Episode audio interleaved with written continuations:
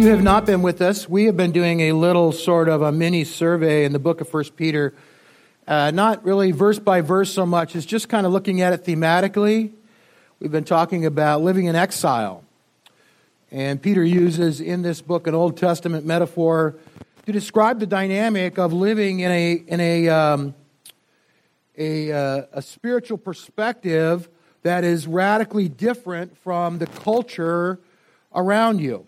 That was the case uh, with some of the early Christians living in the Roman Empire.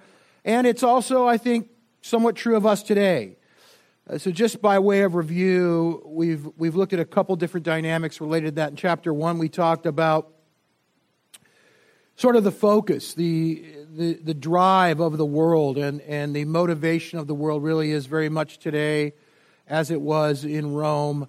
The acquisition of wealth and power and those are the things that will get us to where we want to be. Whereas in the kingdom of God, our motivation really is to learn to love, which is very radically different than that. We're not so concerned about wealth and power as we are just being in the image of Jesus and learning to love one another. And that's our focus in life. Chapter 2, we talked about the moon that heals. And that, uh, again, the world's perspective very often is retaliation, paybacks. If somebody hurts me, I hurt them.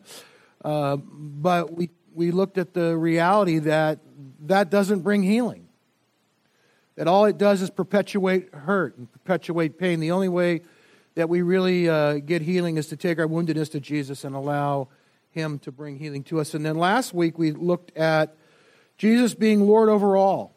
And because He's Lord over all, we trust in Him. We don't trust in the empire. We don't trust in, uh, you know, uh, the economy, uh, the military, the government. Those are all things that can fall short. They're not bad things. They're just things that uh, if we put our ultimate trust in them, will will ultimately let us down. We're only going to ever know abundant life uh, in Christ because He promises that we will. So today I'm going to actually wrap this little series up. I got some other things that I want us to uh, to look at. We're going to do a few verses in chapter four, kind of as context, and then chapter five. I think today is a relevant topic. Um, our title this morning is "All Your Anxiety." John Wimber used to say, I looked up that word all in the Greek. It means all. So uh, we're talking about all of your anxiety today. And what do we do about that? So let's, uh, let's pray, and then we'll get into it. Lord, would you help us to uh, really just uh, take your word to heart this morning and learn to bring our anxiousness, our worry, our care, and concern to you that your spirit would touch the hearts of your people this morning, Lord, in a fresh way and in a real way, in a tangible way. That we would genuinely walk in peace in a way that is different than the world around us. In your name we pray. Amen. A couple verses in chapter 4, and again, just sort of to set the context. Uh, verses 12 and 13, Peter says, Dear friends, do not be surprised at the fiery ordeal that has come on you to test you, as though something strange were happening to you, but rejoice, and as much as you participate in the sufferings of Christ, so that you may be overjoyed when his glory is revealed. You remember, Peter's writing to a group of folks that he calls exiles. They are not actually exiles, they're not displaced. Uh, they're in their homeland, but they are spiritually disconnected from culture. And he's writing to folks that are in, it's not a, can't see it very well, but they're in several provinces on the eastern part of the Roman Empire. Rome is kind of in the middle there, and that black circle is the group of cities and, and peoples that he is writing to. It's in that part of the Roman Empire, in the eastern part there, where something called the cult of the emperor began. And the cult of the emperor was uh, actually, just as it describes, worship of the emperor. Rome started as a republic, and then as they became uh, more sort of warlike and conquered other peoples and conquered other nations, it sort of uh, shifted into an empire and eventually shifted to this place where the people actually bowed down and were required to worship the, the emperor and the empire. And so it was in the eastern part uh, of the empire, kind of the furthest away from Rome, where that was the most pronounced. Um, and again, you can't see it very, very well, you can't read it, but The city of Pergamum is in that area. Pergamum uh, was one of the provinces that Peter was writing this letter to. It's also, uh, as it would be, one of the seven cities that the Apostle John writes to in the book of Revelation. And I want to look at that for just a moment. Revelation chapter 2, John says, To the angel of the church in Pergamum, write, and then he says, These are the words of him who has the sharp, double edged sword. I know where you live. I love that. I know where you live, where Satan has his throne. And yet you remain true to my name. You did not renounce your faith to me, not even in the days of Antipas, my faithful witness, who was put to death in your city where Satan lives. So John commends these people in Pergamum for their faithfulness, despite the fact that he says they live uh, in the place where Satan has his throne. It was in Pergamum that the temple to the Emperor Augustus was constructed and where people were forced to bow down and worship Caesar. And so it's that place that John says is where Satan has his throne. And these are the people that Peter is writing to. They're people that are under pressure as Christians. They're under pressure to bow to Caesar and to worship uh, the emperor and what he represents in the world.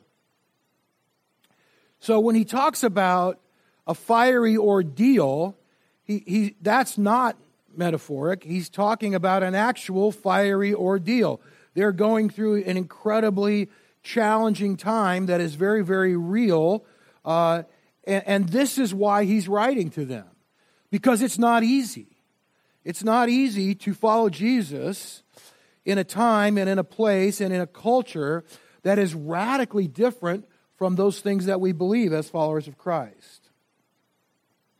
This is a uh, pretty short letter, and again, we've kind of done a survey, just picked a, I, I've sort of picked a few verses from each chapter. I would encourage you, though, to read the whole book through. It's five chapters long, fairly short, and in those five chapters, 17 times, Peter talks about suffering. And he reminds his audience often that Christ suffered at the hands of the empire and that they too are now suffering at the hands of the empire. It's an anxious time for them to be living in. If you can kind of, I always try to just sort of put myself into the story to get a feel for what it would be like. You're living in Pergamum and, you know, first generation after Jesus, 80 AD or so. Maybe you're a contractor, carpenter working on building, or maybe you, I don't know, work in the marketplace selling produce or fish or something. I don't know. But you've got a job and you're working away and you've got your family and you're trying to provide for your family and you become a Christian. You begin to learn about Jesus and grow and worship Him. And uh, at the entrance to the marketplace is this uh, idol of Caesar, and you are required to, when you walk past that, to take some incense and put it in the idol and bow down before it. And you don't want to do that. You're not going to do that because you realize that that's, that's not God. And you worship another God. And one of your neighbors didn't bow down and worship at the entrance to the marketplace, and they were taken and put in prison. And now rumors are that they might be killed. So there's a little bit of anxiety connected to that. I, I want to just say this living in an empire is anxiety inducing. Any empire, doesn't matter. By nature, it's just anxiety inducing. Empires produce anxiety, they really do. Uh, especially related to two things. I think two areas where we come in conflict with sort of empire and the kingdom of God are primarily economy and security. Those are basic human needs. And we need to be, we need to know that we are going to have what we need to live, right? Basic, I want to make sure I'm provided for. I want to have enough to have food and clothing and shelter and, you know, electricity or transportation or whatever it is, just kind of be provided for. I want to know that I'm going to have that. And I want to know that I'm going to be safe. Those are the things that are kind of the basic ground level. And typically in an empire, the tendency is to put your faith in the empire for those things. And the empire will say, hey, we'll take care of you. We'll make sure that you're provided for, that you have enough. We'll keep you safe if you just trust in us. We'll meet your needs. Your prosperity will be safe and secure in us. And chapter 5, Peter says, Cast all of your anxiety on him, on Jesus, because he cares for you. And we come to the understanding and the truth that really only God can take our anxiety, that anything else will fall short of really carrying that for us. Only God has an unconditional, self sacrificial love for you. And it's not easy to live in that. Let me just ask Does anybody ever feel any anxiety? A few of you are honest, the rest of you are not. No, I'm just kidding. But we live in a stress induced world. It's just stressful. I, I mean, it really is. The, the, you know, and the whole, let's be honest here, the, the uh, you know, technology, I've, I jokingly say technology is not my friend. I usually say that when I can't get it to do what I want it to do. But the truth is, with the internet and, and satellite, you know, a, a cable and all this, we have this wonderful thing now called the 24 hour news cycle. And it is just amazing. When I wake up in the morning, I look at my phone and I have alerts on my phone. And if, if there was an earthquake in Indonesia or a shooting in New York City or some other event that happened somewhere else in the world while I was asleep, I know about it when I get up. And if I'm awake when it happens, it just blinks and, it, and I know about it in real time. We know about everything that happens when it happens. 50 years ago, that was not the case. 50 years ago, it would have taken much longer for that information to travel to where we are. A 100 years ago, it may have taken days or even weeks for us to know about things that happened in other parts of the world. Throughout most of history, the reality is that if something happened in another part of the world, we might not ever know about it. And if it happened in a remote corner of the world, the, the, the probability is that we wouldn't, have, we wouldn't know about it. But today, we know about it right now. And I'll be honest, it's a blessing and a curse. It really is. Uh, look, I'm not saying it's all bad, okay? Uh, I, I watch the news. I do. I watch the news. I read the news. And, and I want to be informed. I, I really do. I, have shared with you before. I get, the, uh, I get Google alerts for Nicaragua. I have friends in Nicaragua, and many of you have been there with me. We travel there, and, and we have just churches and people we love. And they're in a, a, place of a lot of turmoil right now. So every day in my inbox, I get uh, an email that has links to every report from every news agency in the world about Nicaragua that day. And I can scan through those and read them. And it's kind of cute because sometimes there will be one from some little hometown paper in North Dakota because their youth group took a missions trip to Nicaragua, and I can see and read about that. But lately, that's not the case. Those things aren't happening. Right now, what I'm reading about is the turmoil and the protesting and the shooting and the things that are happening there, the violence. And so I, I want to know what's going on. I want to know what's going on with my friends there, and I want to be able to pray for them. And so I read those things. Um, but here's the thing. Here, here, here I'm just going to be kind of honest. Some people just feed on it. And it's just on all the time. And, and I, I want to, I guarantee you this. I, I tell you this, I guarantee if, if you feed on that and it's on all the time, your anxiety level will go up. Promise. There is no way that your anxiety level cannot go up if you watch that all the time. Because we do not have the ability to process that much information that rapidly. And it will make you worry. You know, and here's the thing. This is the this is the other side of that coin is that if you watch that all the time, they have to pay for that somehow, and they do that by advertising. And the whole advertising and marketing industry, and again, I'm not against marketing, I'm not against advertising, I get it, but it doesn't help because, you know, the advertising is going to tell you that if you don't have this particular product that will make you uh, fitter and hotter and richer and cooler, then you're a loser.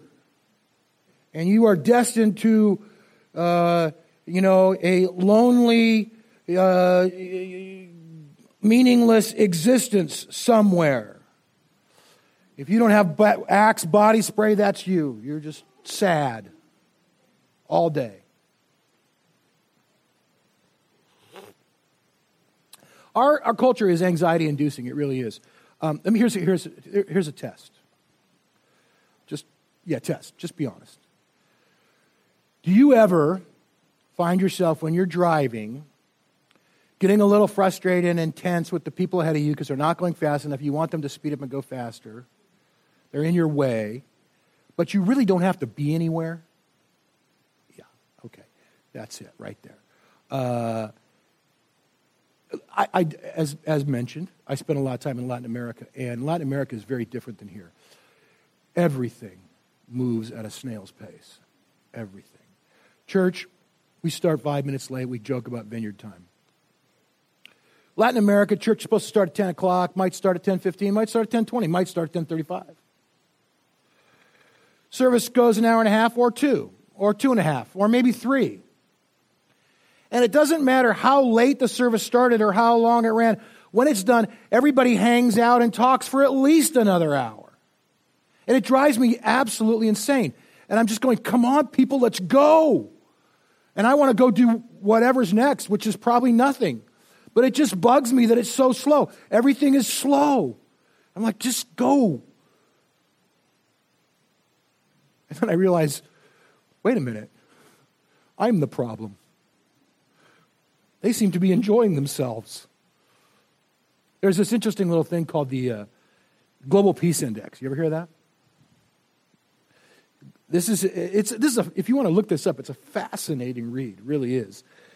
Eh, based on a number of criteria, there's, I forget, 22 or 23 different criteria, they, they evaluate and rank peace in different parts of the world, different countries of the world. Not like lack of war peace, but internal peace. The peacefulness of the people living in that region. And they evaluate, there's 163 different countries that are evaluated, and that includes 99.7% of the world's population. So there's a few random dudes out in the jungle somewhere that didn't get evaluated. But everybody else is included in this, and it is fascinating to look at this. So here you go. This is this year, 2018. The most peaceful places in the world. Iceland is number one. The most, I don't know why Iceland is number one. It's cold there, right? I don't know. But they, they are the, high, the highest level of peace. People are at peace more in Iceland than anywhere else, followed by New Zealand. And that one I do get. I've been to New Zealand, and it's, it's nice. It's very quiet there. Little island. It's peaceful. A lot of sheep, but it's a very nice place. Austria, Portugal, Denmark are the top five. This, though, is what fascinates me. Number six on the Global Peace Index is Canada, our neighbors to the north. So, so look, let me, let's just, some perspective here. So, first of all, Canada is not very far away. It's close. Second of all, they're not that different than us. It's pretty similar. Uh, third of all, you know, so most of these other places where there's a high peace index, they're small, little, tiny countries. Canada's a big country. And yet they're number six on the Global Peace Index. Very peaceful place to be. The bottom of the list looks like this no surprises. Last, the bottom seven from 157 to 163 Libya, Yemen, Somalia, Iraq, South Sudan, Afghanistan, and Syria. All either Middle Eastern or Northern Africa, not a peaceful place to be. High stress levels in those places. Um, where, oh, where are we? Where is the U.S.? United States of America comes in number 121. Um, couple things I find interesting there is that we are lower than both El Salvador and Honduras, two Central American countries that we would identify as being very dangerous places to be. El Salvador being kind of the home of MS 13 and the gangs and, and all that. Honduras, I was in Honduras last year, and it's a place of turmoil. They're in political unrest right now, and yet they both have a higher level of peace than we do. I would just say one, you know, little uh, note at 121, we're a heck of a lot closer to Syria and Afghanistan than we are to Canada. Um, and look, don't misunderstand me here. This is a great country. It's, it's a great place to live. I'm very happy to live here. I'm very thankful I live here. It's a nice place to be. Uh, makes me think about Canada. but overall, generally speaking, I like it here. Uh, but can we be honest and say it's not all that peaceful? It's just not. Um, cast all of your anxiety on Him, He cares for you. You know, I, I think about, we, we said in our introduction the first week, our, our, our, our purpose as Christians is to learn to love. Our purpose is really to follow Jesus and, and live in His light, in His Word. Um, we, we have what we call a witness. We, we, we, we, uh, we represent who Jesus is today. The way people will come to know Him is through, through us. So, how do we do that? And, and I, I think there are sort of some, you know, traditional methods that we can do. You know, uh, you could put a, a, Jesus fish sticker on your car. That's always really good. I, I would like to do a survey. I, here's my, this is my suspicion. I'm just going to. I, I don't know if anybody has ever gotten saved because of a Jesus sticker on somebody's car. That's just my guess. I'm just, I, I, don't, I don't know. Or maybe, what if we decided we really were going to cast all our anxiety on Him and really walk in the peace of the presence of God day in and day out. What do you think that would do to the people around us? If, as Christians, we weren't as worried and anxious and fearful as the people around us, but just walked in peace, what do you think that would say? In the Roman Empire, the thing that spoke the loudest to people about Christians was the fact that they exhibited peace in the midst of the trials and the fiery ordeal that they were living under. You remember that little scene in Acts where Paul and Silas are in prison? They've been flogged and beaten. Now they're in the stocks, you know, their head and their arms are in the thing, and they're in the inner cell, which means they don't know what the outcome is here. We might be left here to die. We might be killed here. We don't know what's going to happen here. So it's late at night, it's midnight, and they're, they're afraid. They're screaming, God, help us! Oh, and they're so worried. No, that's not what it says, does it? What were they doing? They're praying and singing hymns to God. It says, and the other prisoners were listening to them. So here's these guys that are praying and singing hymns to God, and the other prisoners are going, What is up with these guys? How do they do that? How, how, how do they keep that level of peace in the midst of all of this? In the early church, pe- people were converted to Christianity not because some dude was standing on the corner with a Turner Burns sign you can't see it very good, but I'll tell you, that guy does not look peaceful to me. He's ah, looks kind of frightening. I, I would avoid that guy. Huh? uh, uh, here, here's the thing people weren't converted through methods like that. Honestly, they, they were converted because they saw their neighbors living in a level of peace that they did not understand. That's what it was. And they go, whatever that is, what, what that family has, what that guy has, I want that. I want to live my life that way. Tell me about how do you do this? Oh, it's simple. It's just the presence of Jesus in my life. You know, in the early church, when people did come to the Lord, they were not baptized immediately. They went through a, a time, usually a, a, period of a year or so, of, of discipleship and mentoring before they would be baptized because they wanted them to really fully understand what it is they were getting themselves into. And, and, and, and more interesting to me is the fact that during that year of discipleship, they really didn't learn a lot about doctrine. It wasn't about believing the right things, it was about this is how you live in peace. This, we want you to learn to pray, and we, and we want you to learn to worship, and we want you to learn to be able to be quiet before the Lord. You know, I, our movement, Vineyard, has some roots in the Quaker church. And I admire the Quaker church and its foundations for a lot of things, but probably the one that I admire the most is the reality that they would they were committed to just sitting and waiting on the Lord. not doing anything. Let's just wait in the presence of God and just wait. And if God speaks, then yay. If He doesn't, that's okay too. We'll just be quiet and wait. And if I, if I could, if, if I could encourage us today in any one thing, I would say this: let's let's slow down. Let, let's just take time to learn to be in the presence of God. Do you ever feel? Here's another little test. Do you ever feel like you have to be doing something all the time? No. Sometimes I do. I feel like I got to be doing something. I go, no, it's okay to be doing nothing right now. It's okay to stop. I, I will tell you this: I, the, the, the, keeping the Sabbath is the most broken commandment, most often broken commandment. Of the Ten Commandments, keeping the Sabbath is the one that's broken the most. Most of us would look at the other ones don't murder, steal, commit adultery. We go, no, I'm not, those are bad things. I'm not going to do that.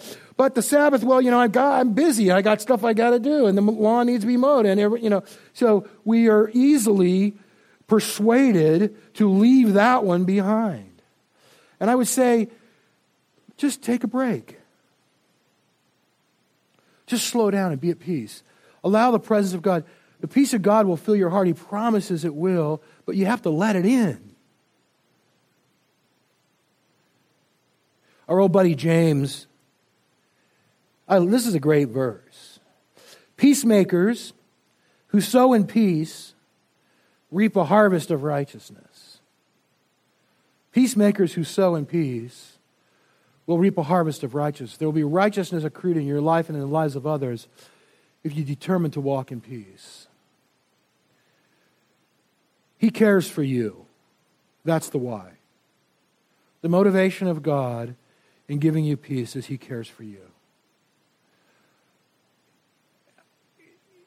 Here, here's the deal, guys. 17 times in five chapters, Peter talks about suffering. He never promises life won't be hard. He never promises we won't go through difficulties. But what he does promise is this that you will never go through them alone. He, he will not leave you alone. He will walk through whatever you face with you. You'll never suffer alone. Or you don't have to ever suffer alone. Some people do. And it's tragic because they don't know that they don't have to. He promises to be with you. The other thing is this to keep in mind in the middle of an anxiety ridden world is that any challenges we face, any hardships we endure, any suffering we do go through will not be pointless. It will all bear fruit in our lives. This is uh, Peter's conclusion, and if you guys want to come up and we'll close with this. The end of the letter, he says this, and the God of all grace, which again, that word all means all, who called you to his eternal glory in Christ after you've suffered a little while, will himself restore you and make you strong, firm, and steadfast. Strength, firm, steadfast, those are the things that will come to us as we go through difficult times. To him be the power forever and ever. Amen. Let's stand.